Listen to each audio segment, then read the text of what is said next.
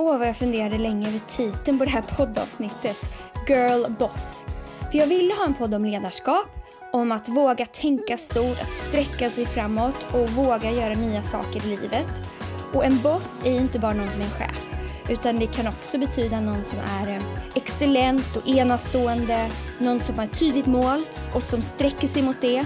En trygg, kapabel person som inte agerar reaktivt utan proaktivt. Någon som inte nöjer sig. Någon som vågar gå sin egen väg och inte följa med strömmen. Någon som helt enkelt vågar att leda, både sig själv och andra. Och först tänkte jag ta bort ordet girl och bara använda boss. Men det är ju faktiskt så att vi är tjejer och det här är en sisterhood podcast. Och vi är inte alltid helt lika männen hur vi resonerar och har inte alltid samma förutsättningar eller spelplaner. Och att vara kvinna, det är något fantastiskt och det är någonting som man kan dra nytta av i ledarskap. Och det är ju någonting som jag vill lyfta upp. Så därför behöll jag ordet girl. Så, det här är Sisterhood-podden Girl Boss.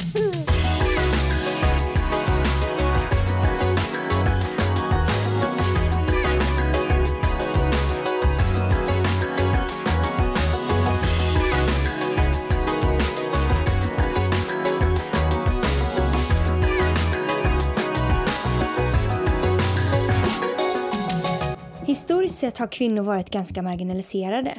Det tog lång tid innan vi fick rösträtt och fick föra vår egen talan. Och kvinnor värderades lägre helt enkelt. Och det finns fortfarande länder idag där kvinnor lever förtryckta och undanskuffade. Men så är det inte i Sverige. Och vi har så otroligt mycket att vara tacksamma för.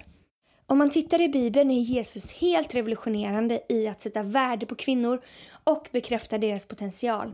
Till att börja med hade Jesus kvinnor som var lärjungar, något som på den tiden sågs som helt otänkbart.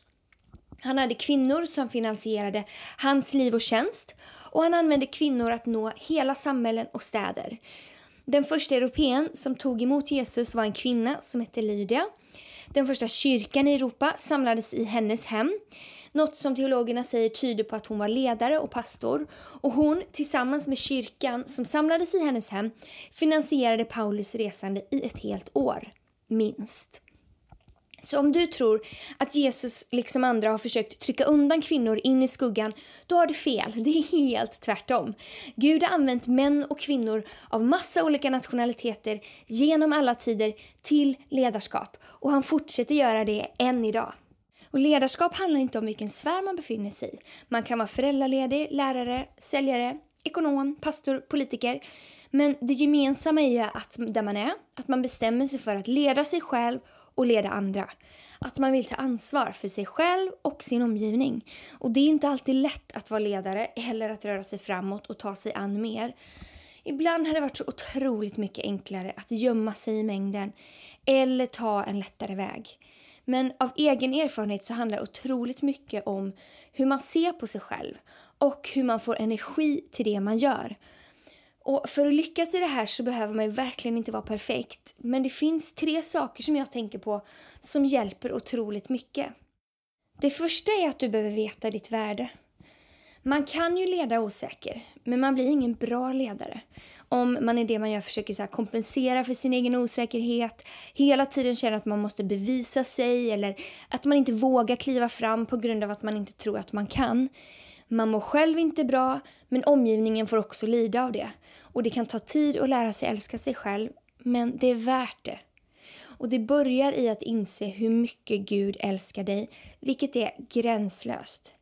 Du är en högt älskad dotter som är skapad precis så som du ska vara med massor av potential, gåvor och färdigheter. Och om du är trygg i vem du är så kommer du heller inte påverkas lika mycket om det går bra eller dåligt i det du gör.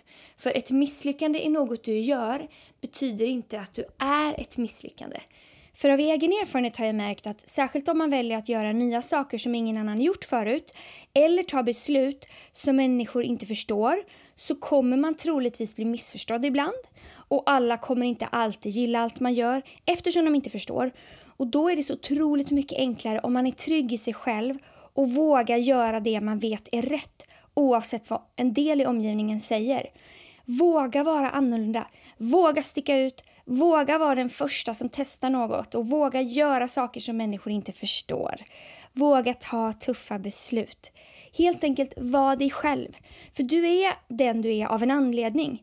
Och jag har bestämt mig att leda som den jag är. Jag har blivit uppmuntrad att leda utifrån den jag är som person. Och leda som en kvinna. Med intuition, med en förmåga att läsa mellan raderna och som jag är utrustad både med mildhet och styrka, med vänlighet och tydlighet. För, för 15 år sedan då visste jag om otroligt få kvinnor i min direkta närhet som jag kunde ha som förebilder i till exempel att vara pastor, i att predika. Men eftersom världen inte var så global då som den är nu, då visste jag knappt om att de fanns. Så jag behövde bestämma mig för att bli det exemplet för andra. Att våga leda som mig och som kvinna. Och nu vet jag att jag trampar på en del tår som vill sudda ut alla olikheter mellan män och kvinnor. Men jag är annorlunda än mina manliga kollegor. Inte sämre, inte bättre, men annorlunda. Jag har andra perspektiv som bidrar massor till helheten. Så min uppmuntran till dig är våga leda som dig. Våga misslyckas. Och om du aldrig misslyckas, då lever du alldeles för tryggt och säkert. Och om du tar ett katastrofdåligt beslut, vilket troligtvis kommer hända någon gång, då vet du att Gud vid slutet av dagen ändå är stolt över dig. Nummer två. Du behöver veta varför du gör det du gör. Och den rätta anledningen skulle vara att du vill vara använd av Gud där du är. Att du vill hjälpa människor antingen där du är eller genom de pengar du tjänar eller kanske både och. Ingen annan anledning kommer ge tillfredsställelse i längden. Det tredje jag tänker på är att du behöver lita på Guds övernaturliga förmåga. Det här har varit så otroligt viktigt för mig. Han har lagt ner kapacitet i dig men ofta så kallar han oss in i saker som ligger utanför vår egen förmåga. Och där vill han kliva in med sin smörjelse. Och smörjelse kan man beskriva som att den helige ande ger oss av sin förmåga. Så freaka inte ut om uppdraget är för svårt i dina ögon. Lita på Gud och framförallt inkludera honom i det som du gör. Jag satte mig ner och pratade med Silvia Kakembo som jag tycker är en riktig girlboss. Silvia är 32 år, född och uppvuxen i Jönköping och hon jobbar just nu som politisk rådgivare åt vår finansminister. Hon är gift med Jakob och de väntar sitt första barn till hösten. Tidigare har Silvia varit både ledarskribent och rektor för Arenaakademin. Hon har jobbat inom management consulting och hon har föreläst och mer därtill. Hon har många strängar på sin lyra och jag vet dessutom att hon kan namnge varenda gymnasieskola i hela Sverige.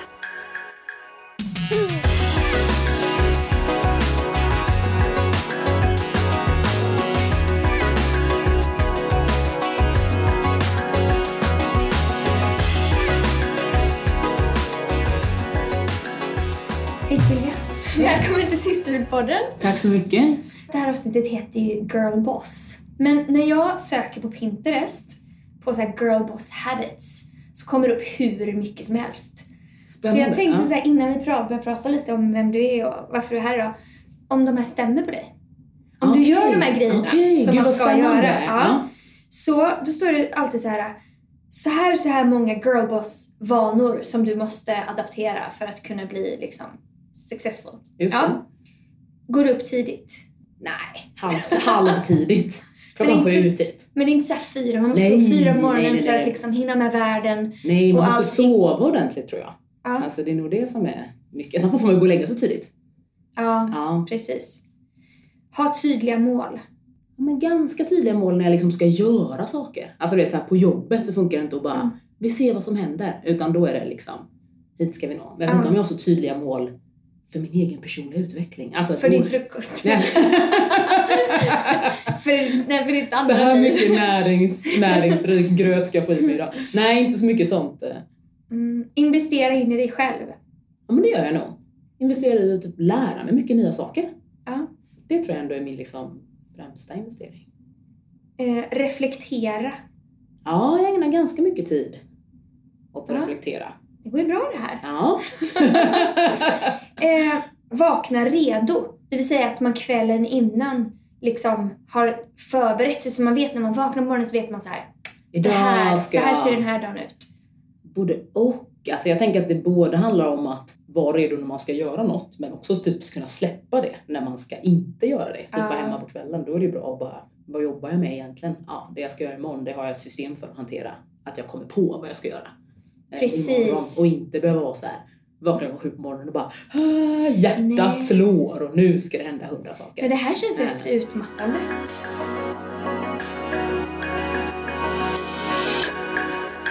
Du jobbar som ekonomisk rådgivare. Ja, politisk rådgivare skulle politisk man kunna säga. Ja. Åt vår finansminister. Ja, precis. Det låter ju eh, viktigt. Ett viktigt jobb. Ja, men det viktigt jobb på många sätt. Det finns många viktiga jobb. Ja, ja men, eh, eh, men jag tycker det är roligt. Hur, hur ramlade du in där? Eller var det en tydlig plan? Nej, mer ett bananskal. Både och kan man säga. Det är ju Gud har en plan för ens liv och man ja. själv försöker liksom hänga med. Det är klart jag har gjort många saker som har kunnat leda fram till ja. att det här skulle kunna hända. Men jag var också på en helt ba annan bana innan eh, hon hörde av sig och undrade om jag ville komma dit. Ja. Men är du bra på ekonomi eller politik? Um, ja men både och. Det är väl det som är fördelen, som, eller kombinationen som man uh. behöver när man ska göra ett sånt jobb. Jag har pluggat företagsekonomi, nationalekonomi. Uh. Så att jag har liksom lärt mig det och sen har jag alltid varit väldigt politiskt intresserad. Och så har jag jobbat för Socialdemokraterna tidigare. Så då har jag med mig lite av båda de Så jag har jobbat med kommunikation innan som man också behöver ganska mycket av. Uh. Um, så de tre sakerna kanske i kombination är det som gör att jag är lämpad för att Ja. Åtminstone försöka mig på det här jobbet. Vad gör en rådgivare då? Um, egentligen så går det ut på att vi preppar henne med allt som hon ska göra. Ja. Uh, I både liksom politiska förslag och politisk kommunikation. Både på kort och lång sikt. Hur viktigt är ditt jobb för dig? Både och skulle jag säga. Jag tycker att det är viktigt att ägna min tid åt meningsfulla saker. Så det är väl framförallt det som jag tycker är, är är viktigt. Um, och de gångerna jag känt så här, men nu är jag klar. Då säger jag liksom upp mig. Och jag kan också tänka mig att inte ha ett jobb och tycka att det är skönt att gå hem från mm. jobbet och tycka att det är skönt varje gång det är helg och jag kan vara så här, oh, gud vad skönt att och slippa göra saker. För att det kanske, jag vet inte, ha, gäller att ha balans mellan båda de två grejerna. Ja. Vilja göra mycket saker och att vila från att göra saker. Hur viktigt är det för dig att lyckas på jobbet? Hur mycket påverkar det dig hur du ser på dig själv? Jag tänker att det handlar om att, vad man säga, att lyckas med saker i, liksom, i det stora, eller vad man ska säga, så här, med det här stora uppdraget på jobbet som nu håller på att röra oss i den här riktningen. För mig är ett tecken på att jag är på rätt ställe vid rätt tidpunkt och gör rätt sak. Ja men det är att jag lyckas, då är jag liksom i rätt, på, på rätt plats uh. eller vad man ska säga. Sen så tänker jag att jag försöker ha som arbetssätt. Alltså så fort saker inte går som jag tänker mig, då är jag såhär, ja men nu gör vi uppenbarligen någonting fel. Eller nu har vi tänkt fel här. Eller människor verkar inte alls respondera på det sättet vi trodde här. Ja men då behöver vi göra om. Så det kanske inte är jätteviktigt att lyckas i de små sakerna. Eh, men de stora sakerna är ganska viktigt för mig att så här, just det, men nu är jag liksom på rätt plats. Om jag inte mm. lyckas här, ja men då har jag nog liksom hamnat fel på något sätt. Eh, mm. Så på det sättet är det... Men du tänker fortfarande att ja, men då har jag nog hamnat fel, hamnat fel eller då ska jag inte göra det här. Du tänker inte ja, jag är värdelös, jag är en misslyckad person. Ja, nej. Så brukar jag inte. Det är klart att man ibland är så någon är såhär, vad har du gjort här egentligen? Det här är det sämsta jag någonsin har sett. Då känner man ju sig inte jätte liksom. Har någon någonsin sagt det till dig? Det här är det sämsta jag någonsin har sett. Nej, ingen har sagt det sämsta jag har sett. Uh, men jag satt på ett möte idag och någon bara, men vad menar du att du har gjort här?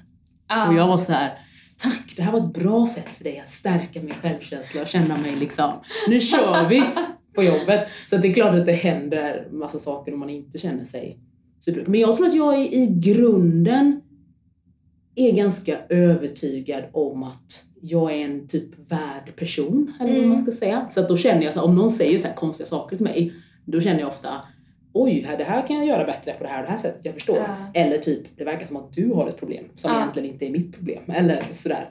Eh, men det är klart att ibland så kommer man inte dit utan känslorna liksom tar över och man bara, nej jag är nog på fel ställe. Liksom. Ja. Eh, men då får man bara försöka tänka, ja, vad är rimligt? Jo, men inga jobb jag har börjat på har varit roliga de första tre månaderna. Utan det är ju alltid liksom, kaos? Eller Ja men, utmaning? ja men en utmaning i Mm. början för att man är så här: oj hur vet jag att det här blir bra? Hur blir jag liksom framgångsrik i den här rollen? Och Mm. Vilka människor behöver jag med mig? Alltså har man listat ut det på tre månader är det, ju jättebra. För ofta tar det ju ett halvår eller ett år Mm. innan man ens förstår vad det är man ska ägna sig åt. Liksom. Det är ju superintressant för jag tänker att det är många som kanske undviker den platsen där man känner att man inte riktigt fyller kostymen eller Mm. har liksom, klarar allting eller utan man väljer liksom eh, ja, man väljer ett jobb eller man väljer en tillvaro där allting passar perfekt och där man klarar allting. Ja, alltså, och så är det säkert. Det är ju jättejobbigt att hålla på och vara ny och vara junis och inte Ja. kunna saker. Eh, och vara liksom sist in i sitt team och så här. Så att eh, det är, är ju naturligt tror jag, att man försöker undvika den obekvämligheten. Är du ung på ditt arbete? Eller är det hur... Är man... Hur gamla är de egentligen? Hur gamla är de? Och jo, erfarna men liksom? jag är nog ganska ung på mitt arbete. Ehm, de flesta är äldre än vad jag är. Och framförallt så har de mer erfarenhet av att jobba liksom som politisk sekreterare kanske själva yrket. Alltså har gjort det typ i någon kommun eller något landsting tidigare. Eller för någon organisation. Jag har egentligen inte haft det här yrket innan. Så därav liksom bananskalet in. Mm. Att eh, jag är så här, hur gör man när man skriver ett eh, underlag, talepunkter, pressmeddelande? Ingen aning liksom. Mm. Så där har det verkligen varit de senaste månaderna när jag bara, kan någon visa mig hur man har gjort det här innan? Så du fick bara fråga, alltså du sökte inte ens det här jobbet? Nej, jag var liksom verkligen på en helt annan bana. Jag höll på att bygga upp en business på det här managementkonsultbolaget som jag jobbade med. Och jobba med så organisationsutveckling och strategifrågor i ideella organisationer. Så jag var liksom 100% där och bara nu kör vi och skulle ha liksom lans- intern lansering på mitt jobb. Och så var de så här, ah, men kan inte du komma imorgon? Och jag var så här, nej men för jag har den här presentationen vid lunch. De bara, men det tar bara en halvtimme. Du vet, vi vill jättegärna prata med dig om det här. Och jag så här, det här kommer jag aldrig tacka ja till. Jag, jag har ju fullt upp här liksom. Jag ska ju Ja. köra här nu. Eh, och så gick jag dit och så var jag så här, Uff, du vet, jag fick liksom, du vet, det är som när någon kör över hela huvudet och bara, du vet, man är så inställd på att ja, men jag håller på att göra det här och så bara dyker upp något helt annat som kanske var det som jag egentligen har drömt om under en lång tid att jag vill göra. Men nu Ja. bara för att jag var i det här andra läget så var det så här, klart jag ska bli partner på det här managementkonsultbolaget och liksom, även om det Ja. var liksom en väldigt långsiktig plan så var det liksom det i sådana fall som var min bana. Sen var jag så här, men vill jag bli partner på det här bolaget? Vill jag äga ett företag tillsammans med de här personerna? Var det det här jag tänkte mig från början? Så var jag så här, ja men det kanske det ändå inte var. Eh, utan jag vill ju jättegärna jobba med samhällsfrågor. Så att därför tackar jag ja till det trots att jag inte Så såg. Och jag tror att jag tänkte så här, "Ah, jag vill jättegärna jobba med politik. Ni kan väl ringa mig om typ tio år när jag är Ja. klar med det som jag sysslar med nu. Och så hände det liksom i, i mitt huvud liksom ganska många år för tidigt. Ja. Vad driver dig? Vad får dig att gå upp på morgonen och känna så här yes? Eller känner du så? Varje morgon bara, idag är en ny dag, full med nya möjligheter. Nej men Förändra mitt land! Nej, jag känner, vad, vad driver mig? Jag tror att jag drivs av, lite som jag var inne på, att göra meningsfulla saker. ehm, för människor i min omgivning. Både de jag liksom kan se, eller vad man ska säga, och de jag inte kan se. Du sa att du är en ganska så trygg person, eller att du liksom, det är ditt grundläge, att du är en värdig person och, och sen så kan du lyckas eller misslyckas. Liksom. Möter du många eh, i, liksom, dagligen som, som bär på den här osäkerheten? Ja. Jag tycker att jag möter ganska många människor som bär på osäkerhet. Ehm, och det tar sig uttryck på ganska olika sätt. Så jag tror inte man måste vara liksom, du vet, åh jag är världens mest stabila person Nej. för att ha ett ledaruppdrag. Eh, dels ska man inte ha det kanske kravet på sig själv om det är så att man liksom har en ambition om att ta sig någonstans. Men jag tycker också att det är tydligt att människor jag ser nu när jag, för jag tror att man har en bild av typ som barn att så här, alla vuxna är typ snälla och har bra självförtroende. Ja, Typ så tänkte man när man var barn. Och så tänkte man nu också. Man bara, nej men alla chefer på det här företaget är typ vettiga personer, annars skulle de inte ha sin roll. Man bara, nej just det, så var det inte. Du har ganska dåligt omdöme. Så här. Eller typ Mm. alla personer som har kommit så här långt i sin politiska karriär är personer som vet exakt vad de håller på med. Och Ja. Man bara, nej men du är ju helt konflikträdd. Det här Ja. går ju inte liksom. Så att, så att jag tycker att människor har ju alla möjliga liksom, goda och dåliga kvaliteter som eh, man lever med. Men jag tror att det är, är såklart bättre för dem man leder om man själv inte känner att man har en, en ouppklarad sak som man måste ta ut över andra Mm. som man har inflytande över. Det är inte liv i närheten lika liksom jobbigt när det är en, en person som, vad ska man säga, eh, säg att jag leder ett team och en person i mitt team har ett problem för att då har jag ändå en, en auktoritet gentemot den personen där jag kan vara så här, men nu gör vi lite mer så här eller nu testar vi så här. Det är ju mycket jobbigare när det är en person som är så här, "Ja, jag är ytterst ansvarig för den här organisationen och jag kan inte hantera den här delen av min personlighet Nej. eller liksom svaghet eller sådär. Vad kommer det från din grundtrygghet? En bra fråga. Jag tror att det kommer från min mamma och pappa. Ehm, Att de eh, alltid har uppmuntrat mig och sett mig och sagt att du är bäst i världen, du kan göra vad du vill. Men inte så här, vad ska man säga, inte, det kommer inte utan kostnad eller vad man ska Mm. säga. Ehm, Så, och då har de ändå inte varit föräldrar som alltid haft jättebra förutsättningar att vara bra föräldrar. Utan haft det ganska tufft liksom genom åren också. Men jag tror att de har nog aldrig fått mig att tvivla på mitt värde. Utan snarare tvärtom. Mm. Liksom verkligen inskärpt i mig att eh, du är jättevärd och kör på liksom. Mm. Eh, men inte heller på ett sätt som har att göra med prestation tror jag. Alltså de har varit jättestolta över, åh det går så bra för dig i skolan eller nu har du tagit examen från universitetet eller liksom eh, så. Men det har aldrig varit villkorat på något sätt Nej. att du är inte välkommen hem om du inte liksom.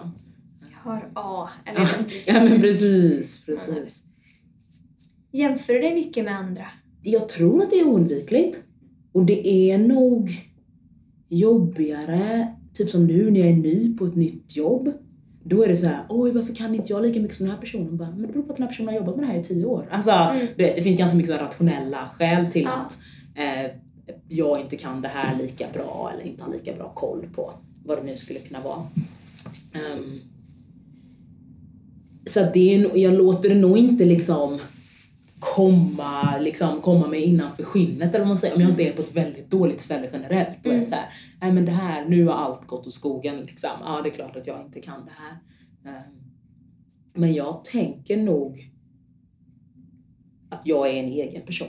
Eh, Och att eh, och det är väl någon slags också något jag tänker att vi pratar mycket om i kyrkan. Att Mm. säga, jo men du är skapad för vad du, du vet. Och det tror jag ändå. Så här, och du är skapad för vad du. Alltså det finns ingen annan som du. Så därför finns det liksom ingen poäng heller med att hålla på och tänka så här, åh jag är inte lika duktig som den här personen. Eller jag kan inte lika mycket, jag har inte lika mycket erfarenhet. Mm. Eller. Jag lyssnade på en, en hjärnforskare. Hon sa så här att vi lever i illusionen av att det finns en tävling. Men det finns egent- egentligen ingen tävling. Ja, För att vi alla är olika. så ja att det men finns eller inget- hur, eller hur. Men eh, hur gör du för att, eh, för att växa och utveckla dig själv? Mm, ja, men jag gör nog mycket det som vi var inne på innan, är så himla obekvämt. Jag så hoppa på saker som jag inte har någon aning om huruvida det kommer gå bra eller inte. Att jag valde att hoppa på det här jobbet trots att jag egentligen inte kan någonting. Visst, jag har läst nationalekonomi men jag är liksom inte doktor i nationalekonomi. Typ idag satt jag på något möte med några som bara Så här räknar man ut strukturellt sparande. Det här är modellen för det här. Jag bara Intressant hörni. Ja, jag tar till mig det här. Jag förstår att det är problematiskt att det här och det här inte funkar. Men jag har ingen aning liksom. Eh, så då, men jag kliver ändå in i det här mötet entusiastisk liksom. Eh, ställer mina frågor. Hej hej, varför ser det ut på det här sättet? Ni får väl tycka att jag är dum i huvudet då som är 20 år yngre och har 380 000 mindre högskolepoäng än vad jag har. Liksom. så läser mycket tror jag också. Mm. Alltså läser mycket. Och det är inte bara så här, åh, fakta liksom. Utan också så här skönlitterära böcker bara för att sätta mig in i andra människors situation, andra Ja. tidpunkter i historien. Lyssnar mycket på poddar. Träffar mycket människor, typ äter lunch med människor som jag inte känner. För att vara så här. För att få nya sysslar- perspektiv. Ja, men vad sysslar du med? Vad händer Ja. där du är? Liksom? Vad, vad har du varit med om? Ja. Sådär. Grymt. Är du bra på att ta svåra beslut? Men jag har nog övat på att fatta beslut. Sen Mm. så om det är svåra beslut eller inte. För att jag tänker, på tal om det här med att vara liksom strukturerad och använda tiden bra. Att det inte är bra att gå runt och släpa runt massa saker i huvudet eller vad man ska säga. Mm. Då är det bättre att bestämma så här. Just det, idag är det tisdag och på söndag måste jag ha bestämt mig för om jag ska ta det här jobbet eller inte. Ja. Ja men jättebra, då kommer jag på onsdag sätta mig ner och så gör jag liksom någon slags för och nackdellista. Och sen på torsdag så ringer jag dem och så tar jag reda på allt jag inte vet för att kunna fatta det här beslutet. Och sen på fredag så diskuterar jag med Jakob, ska vi liksom göra så här eller så här?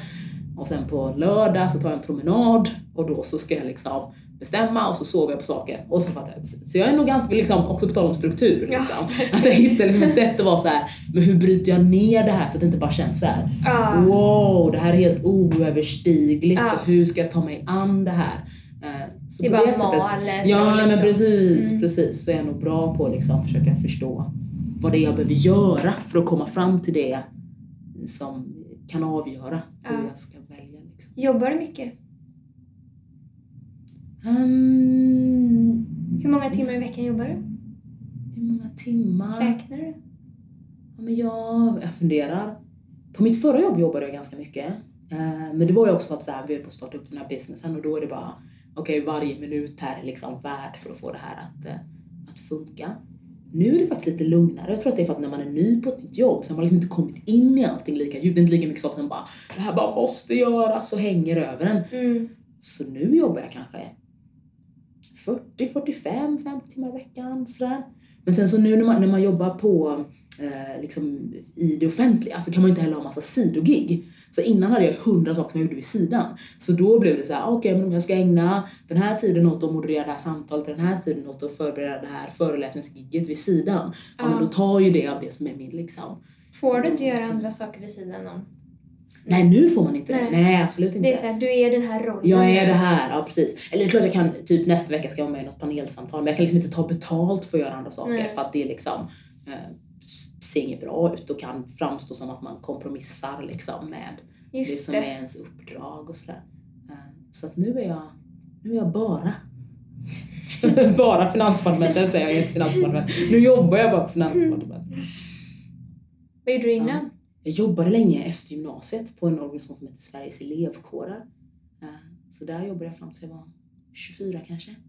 Och sen sa jag upp mig för att jag skulle börja plugga och då blev jag rekryterad till SSU, Socialdemokraternas ungdomsförbund. Så då jobbade jag där ja, i fyra år också, jag på säga. Men jag började plugga under tiden som jag jobbade där. Ja, Ja. okej. Eh, Hur viktigt för dig är det vilka du springer ett lopp tillsammans med? Alltså, jag tänker både på arbetsplatsen och kanske i livet. Mm. Vilka du har bredvid dig. Ja, men jag skulle säga att det är jätteviktigt. Eh, Jag väljer nog väldigt noggrant vilka jag liksom vill ha nära mig och, och lever med. Både Jakob som jag lever med. Jag trodde nog inte att jag skulle gifta mig för att jag hade så höga krav på vem det var jag ville gifta mig med. Jag var såhär, nej den här personen existerar ju inte. Eh, Och om den gör det så ser den ut ungefär så här och så bara dyker upp en helt annan person och bara Ja. tänker sig. Ehm, så att Jakob är liksom ett resultat skulle jag säga av noggrann research och liksom eh, efterforskningar sådär. Sen så mina vänner är nog också sådana personer. Att jag liksom är mån vid att liksom hålla fast vid människor som jag verkligen tycker är eh, guldstjärnor. Och människor som jag kanske inte känner så med. Är jag, så här, men jag, jag har ju liksom du vet, hundratals bekanta. Men jag har liksom också det så här, de här Mm. personerna är inte mina bekanta. Det här är liksom verkligen mina vänner. Det är de man ringer till när man är i kris och som ringer en när de verkligen behöver hjälp med saker. Eller Mm. bara vill ha kul. Men liksom Mm. eh, människor vars ger- omdöme jag liksom litar på. Mm. Eh, och människor som jag vet vill mitt bästa.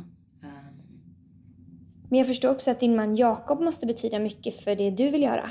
Jag visste inte det. Jag, jag levde i någon sån här, vad ska man säga? Dels så här, den här personen finns inte.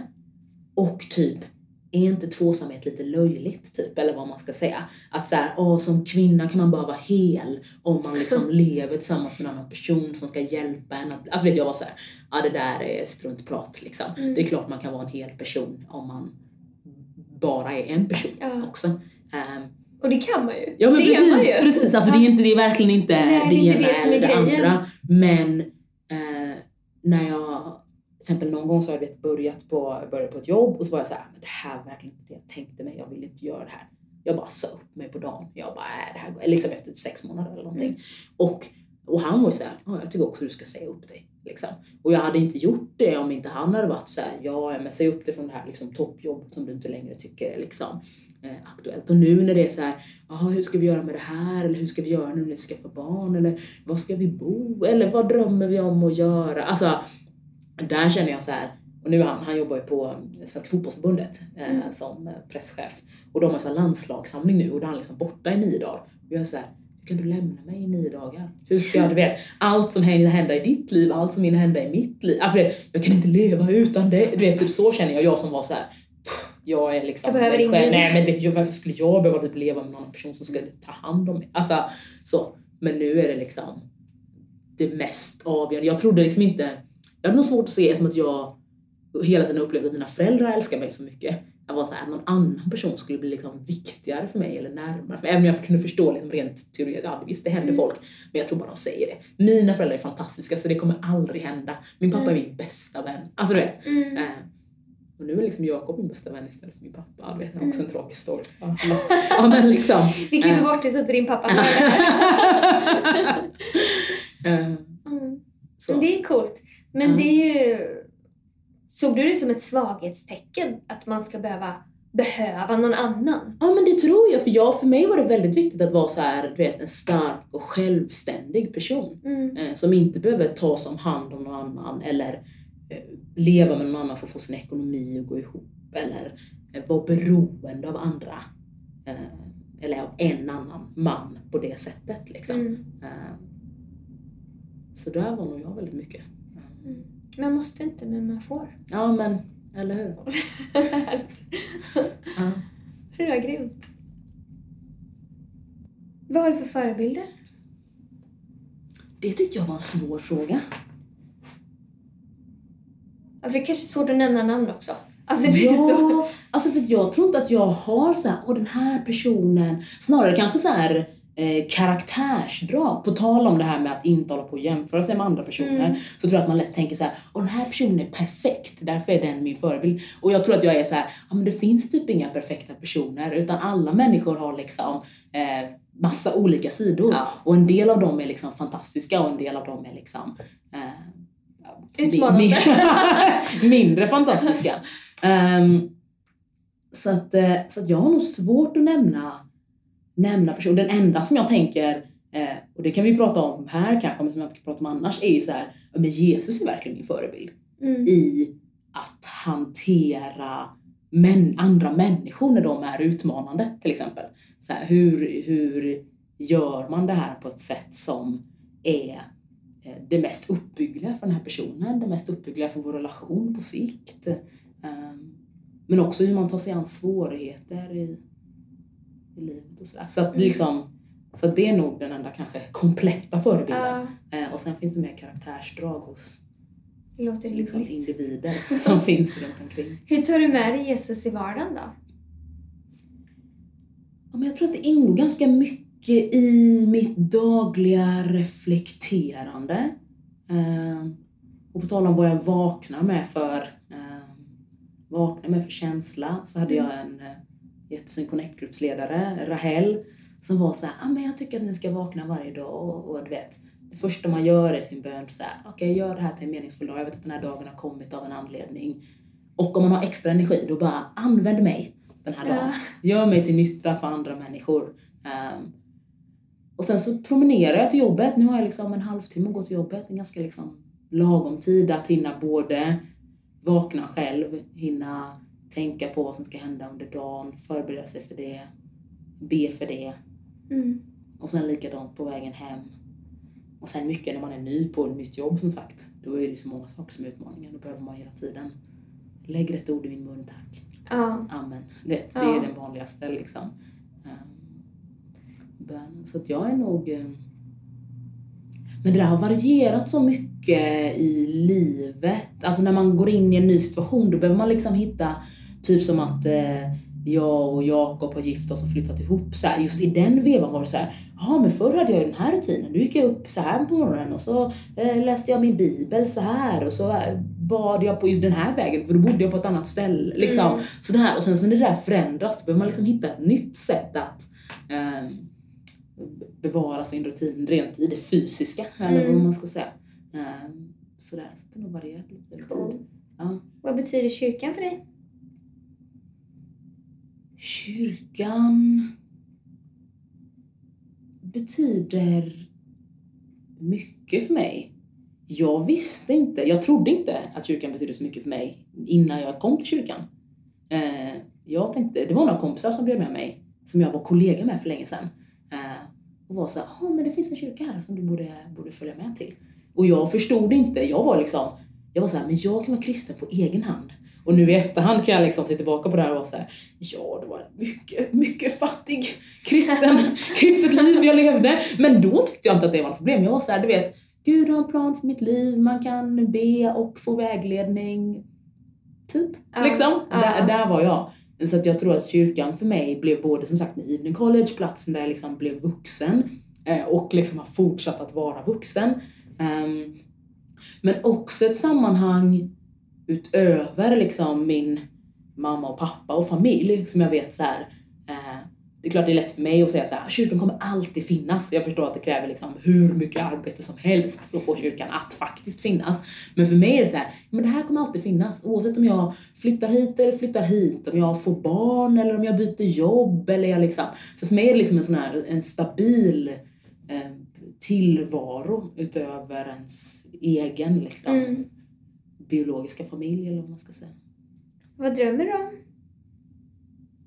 Jag drömmer nog om massa olika saker. Jag drömmer om att leva ett långt liv med Jakob, få massor av barn. Fast jag vet att jag förmodligen kommer få massor av barn. Men, eh, någon, någon eller några. Ja. Eh, så det drömmer jag nog om liksom för oss. Sen så tror jag att jag drömmer också om och sagt så det här som vi pratar om och göra meningsfulla saker. Eh, känner jag att jag vill.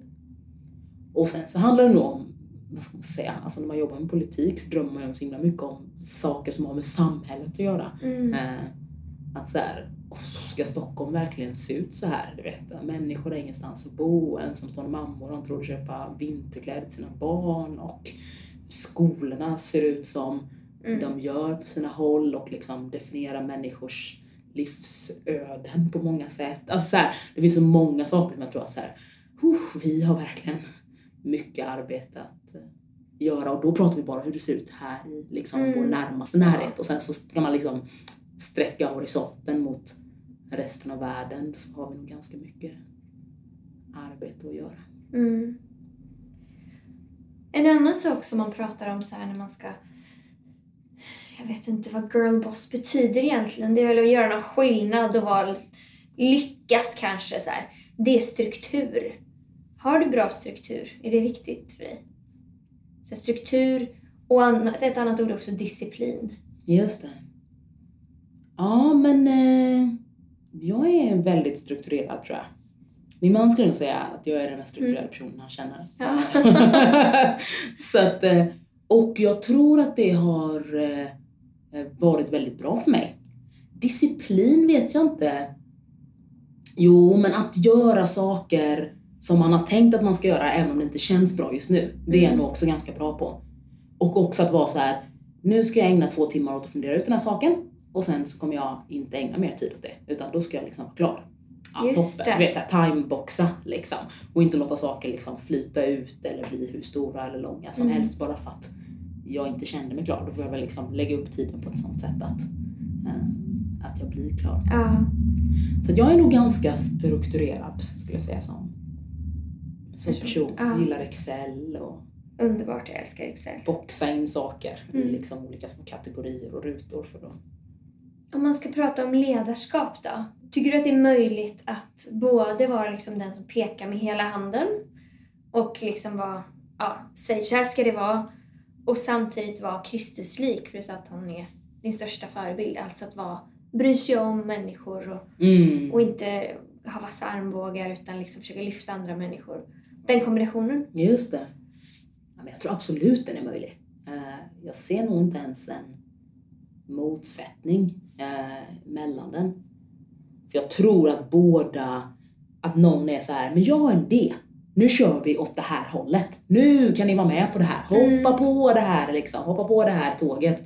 Nu kör vi liksom. Mm. Det måste man ju ha, annars är folk så här, "Ja, men vad vill du att vi ska göra då? Alltså det måste Ja. liksom finnas en, liksom, en framåtrörelse. Mm. Ehm, men om man gör det och inte har, vad ska man säga, ehm, de människorna man är tillsammans med bästa för, för ögonen, men då kommer man nog inte lyckas eller folk kommer inte vilja vara med eller vilja jobba med en eller liksom Mm. sådär. Så att jag tror att det är en förutsättning att man klarar av att hantera båda de två.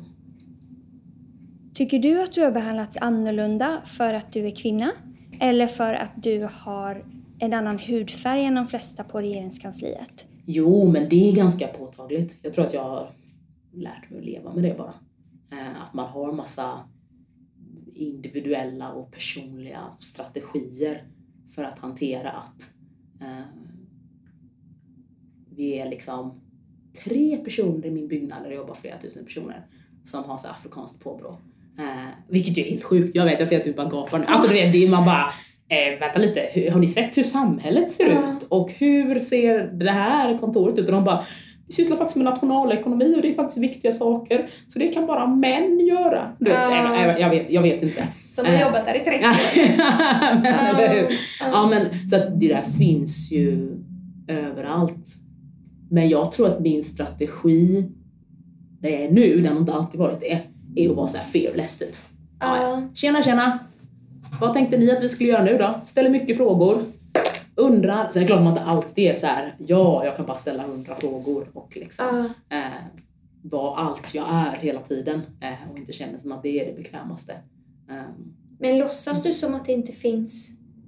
Eller förstår du vad jag menar? Ja. Att den aspekten inte finns? Eller som du säger, har du strategier för att eh, bevis, behöver du bevisa saker? Ja, men jag behöver nog ofta bevisa saker. Också för att jag liksom, du vet, är i den, här, den världen då relativt ung och kanske ser yngre ut, eller folk har svårt att tolka ungefär hur ung jag är. Så att Mm. folk är så här: okej kom du från skolan igår typ? Och så började jag ju plugga sent så att på ett sätt gjorde jag det men på ett sätt gjorde jag inte det. Alltså, ehm, det är nästan ett helt avsnitt i sig, Mm. de här strategierna tror jag. Eh, för att vara kvinna eller för att ha liksom, inte se ut som de flesta personerna ser ut. Mm. Ehm, ja. Men blir du arg? Eller tänker du det var det, nu behöver jag förändra det här. Förstår du vad jag menar? Ja. Skillnaden i att Jag blir nog inte upprörd längre. Ja, man är, det låter jättekonstigt att säga det, men du vet, man är så himla van vid att folk... Typ jag satt i något konferensrum så här för två veckor sedan kanske. Och så kommer det in en person och så ser jag att han tittar på mig och är så här. Ja, är du här? Då är jag nog på fel möte. Fast för att han förstår liksom inte vad jag gör där. För att för honom är det så helt otänkbart typ att en person som inte ser ut som han själv skulle vara på det här mötet. För det händer liksom inte i hans värld. Och då är jag så här, just det, det är här vi är på den här arbetsplatsen. Och sen så är det på min förra arbetsplats så slutade ju det vara ett problem efter ett tag. För att då känner man alla de här, liksom flera hundra personer som jobbar här. Men i början så var det ju så här, ja du vet. Det är klart man måste säga så här, ja, men jag har gått på Handelshögskolan och jag gör det här och har gjort det här innan lalla. Och då kan folk vara så här, jaha okej, då förstår jag. Liksom.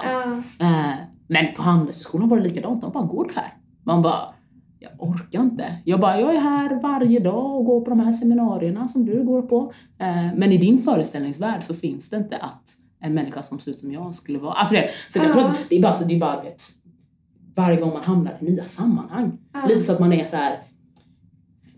Vad ska man säga? Sluta förvänta sig att det skulle vara det ovanliga. Har du funderat på hur det är att vara förälder och karriär? Den balansen? Mm. Ja, nu ska jag få ett barn som jag inte har gjort det, så är det ju dags att börja. Hur du vill göra Eh, det? Jag, jag, det är nog svårt att föreställa sig hur det är innan man är, innan man är där. Jag tänker mig, jag har en föreställningsvärld, en föreställningsbild om att det är eh, ganska tufft att vara förälder och eh, ha barn. Ha ett barn och vara två personer som är vuxna. Det tror jag så här, ja men det kan man nog ändå få funka. Men när jag ser folk som har här, tre barn, jag bara, Mm. jag fattar ingenting. Liksom. Du måste, så jag har liksom lite börjat intervjua folk också. Hur gör du? Ja. Då går jag upp och sen cyklar jag till jobbet och så duschar jag på jobbet och sen gör jag så här och så gör jag så här och sen hämtar jag den här personen och då gör jag det här. Du vet, man bara okej, så man behöver liksom ganska, på tal om struktur och disciplin och lifehacks liksom. Samtidigt så är ju Sverige typ världens bästa land att bli förälder i. Jag har en, eh, ja, men två kusiner som liksom har fått barn också ganska nyligen. Den ena i Uganda och de behöver, den ena behöver säga upp sig från sitt jobb liksom, som lärare. Du vet, bara jag kan inte jobba här längre för att vem ska då ta hand om mitt barn? Ja. Mm. Eh, och den andra var så här, ja, tre veckors föräldraledighet, obetald föräldraledighet. Mm. Och sen måste man vara tillbaka på sitt jobb. Eh, och då i Sverige och vara så här, du vet, jag kan ändå vara ledig i åtta månader helt med Jag bara säger så här, det här datumet tänkte jag försvinna. Och sen kommer jag tillbaka eh, vid den här tidpunkten. Och då kan ni ge mig mitt jobb tillbaka. Och, alltså det är ju Mm. hur lyxigt som, Ja. eh, som helst att bo i ett land med få människor, jag på att säga. Ja. Eh, där där ens arbetskraft liksom ändå är värd, är värd någonting. Ja. Eh, och det är också ganska accepterat nu för tiden tror jag, både för eller tänker jag på mycket där jag jobbade innan, nu jobbar jag liksom statligt och då är det liksom en annan bil tror jag, men när jag, jobbade liksom i näringslivet innan också.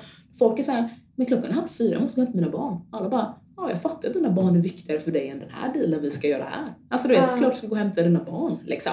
Eh, och det känns som typ det normala man kan förvänta. Det finns väl vissa här miljöer som är extremt liksom eh, Mm. Hårda eller liksom manligt kodade där män inte förväntas ta ut halva föräldraledigheten. Liksom. Eh, men på de allra flesta ställena så fattar ju folk att både kvinnor och män tycker att deras barn är viktigare än deras jobb. Liksom. Eh, så det hoppas jag blir, blir framtiden. Mm. Mm. Hur eh, skapar du marginal i livet? Har du några lifehacks? Lifehacks för marginal. Inte jobba på kvällar och nätter. Tror jag är bra. Mm. Alltså inte liksom förstöra. Jag tror man är liksom programmerad på något sätt för typ att jobba på dagarna. Sen så funkar alla människor väldigt olika. Men man behöver hitta liksom sina egna gränser för att i det här samhället så är det inte så många andra som kommer hjälpa dig att sätta upp de gränserna. Och jag har nog varje gång jag liksom har bytt jobb eller sådär, bytt liksom vad jag sysslar med på dagarna, då behöver man liksom sätta upp nya regler för sig själv. Just det, men jag måste gå och lägga mig klockan, du vet, halv elva. Då får jag inte påbörja några nya aktiviteter. Då får man bara äta, duscha, varva ner typ. Ja, det betyder att jag måste sluta göra saker vid nio, för annars kommer hjärnan bara drrrr, fortsätta. Det går inte att sluta Mm. jobba och göra det vid halv elva för att då tar det för lång tid. Mm. Liksom. Okej, och jag kommer ihåg det, jag har ju sysslat med mycket saker väldigt länge liksom. Men även så när jag gick på gymnasiet så gick jag i skolan men vi gjorde också jättemycket så festivaler och konserter och höll på liksom. Och då var jag så här, ja men fredag och lördagkvällar då gör jag ändå inte saker som ska vara så produktiva utan då umgås jag med mina vänner så här. Fredag efter klockan sex och lördag efter klockan sex är det bara umgåstid. Så, här. så att det är liksom att sätta upp den typen av regler för sig själv. Sen ska man ju hålla de reglerna också. Men liksom, som gör att man är så här, ja men nu avgränsar jag ändå hur min hjärna ska behöva arbeta. Ja. Eller vad man ska säga. Om du skulle få definiera girlboss eh, fem grejer som man måste göra. Du får göra din egen Helt post. själv! Oh Du får göra din egen post. så Det här ska Just du göra. det. Om du vill lyckas liksom. Om du vill kunna göra stora saker eller liksom. Just det. Vad skulle du säga för saker? Vill du ta tre eller vill du ta fem? Oh, Vilket känns bra. mest liksom... Ja, men jag tar fem så har jag lite tid på mig Ja. och, och snurra runt här då. Mm. Ja, men det första jag tänker att man ska göra är att bestämma sig för vad man tänker att man liksom kan bidra med till världen. Vad är det jag gör här? Vad är det jag vill göra? Vad är det jag har fått för gåvor som jag liksom kan, kan köra med? Eller vad Mm. man ska säga. Vad faller sig naturligt för mig att, eh, att göra? Sen kan det vara saker som man inte är bra på än. Alltså det är väldigt mycket saker man liksom kommer få lära sig på vägen i sin Mm. bossresa eller vad man ska säga. Så det är nog det första. Sen så jag hade en så här um, föreläsningsserie som jag körde med dels massa konsulter på mitt gamla jobb och massa läkarstudenter och så här som handlade om så här, så här presterar man och mår bra samtidigt. Eh, och steg nummer ett i den var ju typ så här Sov ordentligt, tillräckligt många Ja. timmar, du vet. Ät bra och näringsriktig mat på regelbundna tider. Motionera lagom och Ja. duscha, typ. Du vet, om du sköter de grejerna, då kommer det gå jättebra för dig. Alltså det är ofta där folk börjar fallera. Man bara träffar någon och man bara du har ju inte tvättat håret för att du är liksom inte i balans. Alltså du Nej. behöver liksom bara gå tillbaka och bara... Ja men eller hur, du är så uppe i varv Ja. att liksom du bara inte får de mest grundläggande sakerna. Eller typ jag äter inte lunch. Man bara det är jättedumt. Typ vid klockan två kommer du vara helt dum i huvudet. Du kommer inte kunna göra Ja. någonting liksom. Eh, Så bara ha the basics liksom Mm. och inte kompromissa med, med det tror jag. Ehm. Sen så är det här som du var inne på tror jag, med vilka man springer sitt lopp med. Jag tror att varje gång jag har tänkt så här, nu ska jag verkligen försöka mig på att göra något. Och det finns liksom en, ett ideal av så här, vet, den starka ledaren som har lyckats med allting själv. Och den här tjejen hon är så här self-made liksom. Ja. Man är så här, nej ofta när man har lyckats åstadkomma något stort så har det ju varit fler personer som har varit inblandade. Sen så vill man gärna ha mytbilden om att så här, den här personen, one Ja. woman, she can do it all. Man bara, Precis. nej, nej det var nog ett team av kvinnor här som lyckades Mm. åstadkomma det här liksom. Mm. Nu har jag två på mig. Ja, det var tre väldigt bra. Ja, vi stannar där då. Ja, okej. Vi tar tre. Vi tar tre. Vi gör en post och lägger upp den på Pinterest tycker jag. Det var- Det är grymt bra.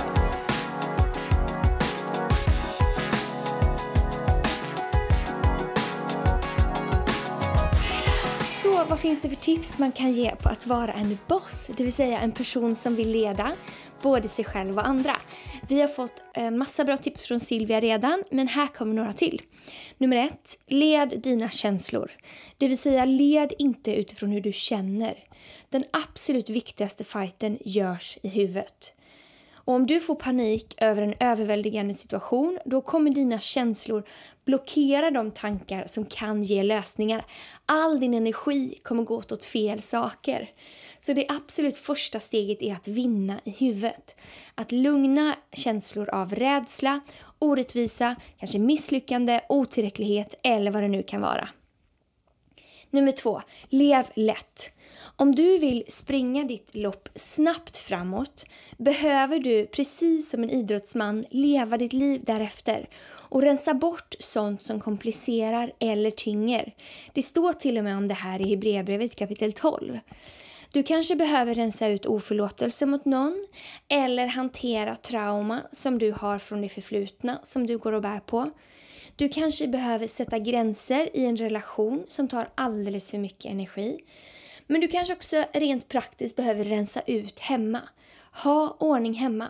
För om du inte vill lägga ditt liv på att leta efter två likadana strumpor i panik varje morgon, om du inte vill ha saker som ramlar över dig så fort du öppnar ett skåp, eller in, inte kunna hitta klädesplagg för att du har sparat allt man kan ha på sig sedan du var barn, så rensa ut.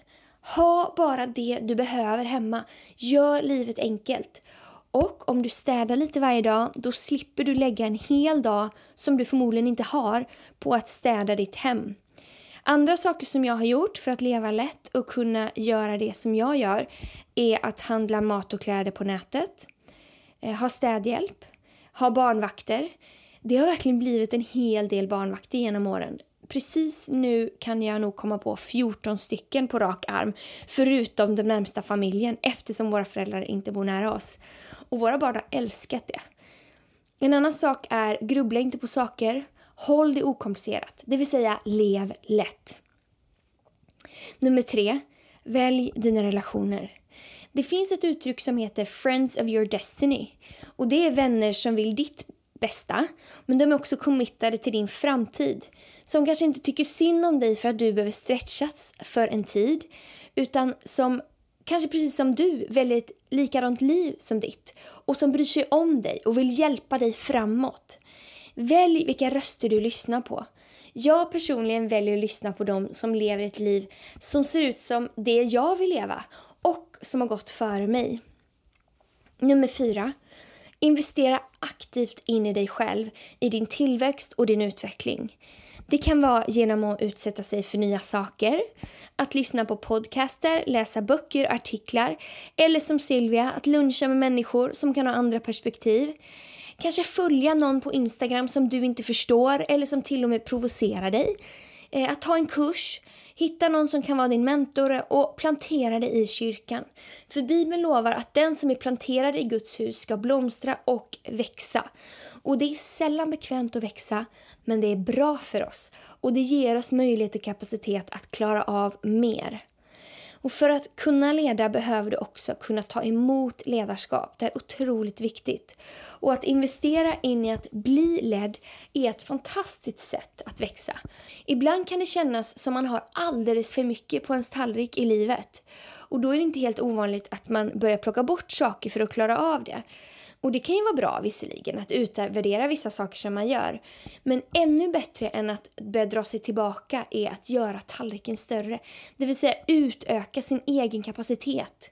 Det går att göra det och man kan behöva hjälp med att göra det här från någon annan som kan ha ett annat perspektiv. Men försök också tänka långsiktigt. För det är de små vanorna som man lyckas applicera i livet dagligen som har potential att förändra ditt liv mycket mer än de enstaka stora insatserna. Nummer 5.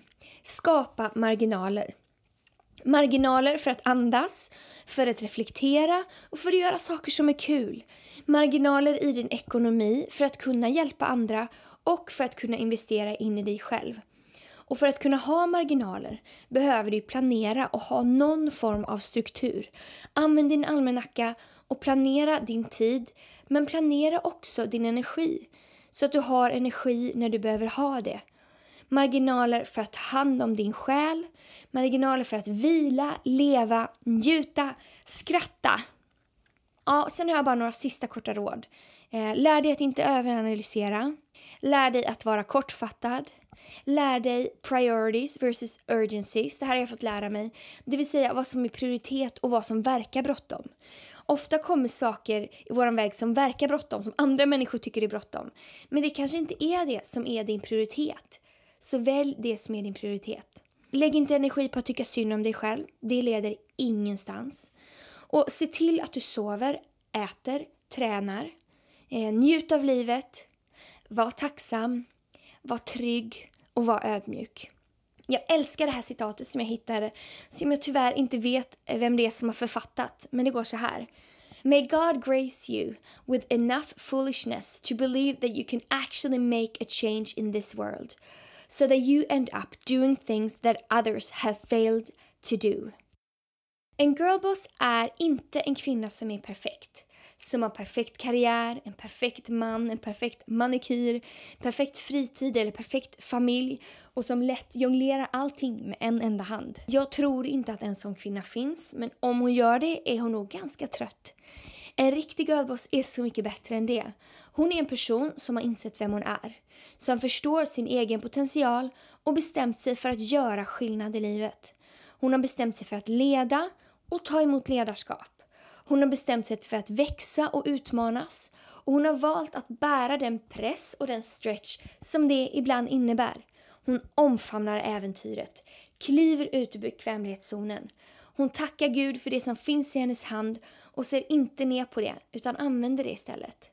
Hon definieras inte av vad hon gör. Hon definieras av vem hon är och vem hon är på väg att bli. Och världen väntar på fler sådana kvinnor som vågar och orkar resa sig upp och frigöra sin styrka, sin passion, sin talang. Som vill utsätta sig för stretch. Som inte agerar reaktivt på det omgivningen säger eller gör utan leder proaktivt med en inre övertygelse inifrån och ut. Inte först och främst för att bevisa något eller i en kamp mot något eller mot någon utan för mänsklighetens skull för den här världens skull och för deras skull som kommer efter oss. Jesaja kapitel 60, vers 1 säger Res dig upp, låt ditt ljus lysa. Och Det är min utmaning så här i slutet på podden. Låt ditt ljus lysa, men inse att du behöver inte skapa ljuset själv, utan du kan ha Gud på din insida som ger dig kraft, som smörjer dig och som hjälper dig varje dag i det han kallar dig att göra. För glöm inte att du har en Gud som ser dig och ett helt sisterhood som hejar på dig.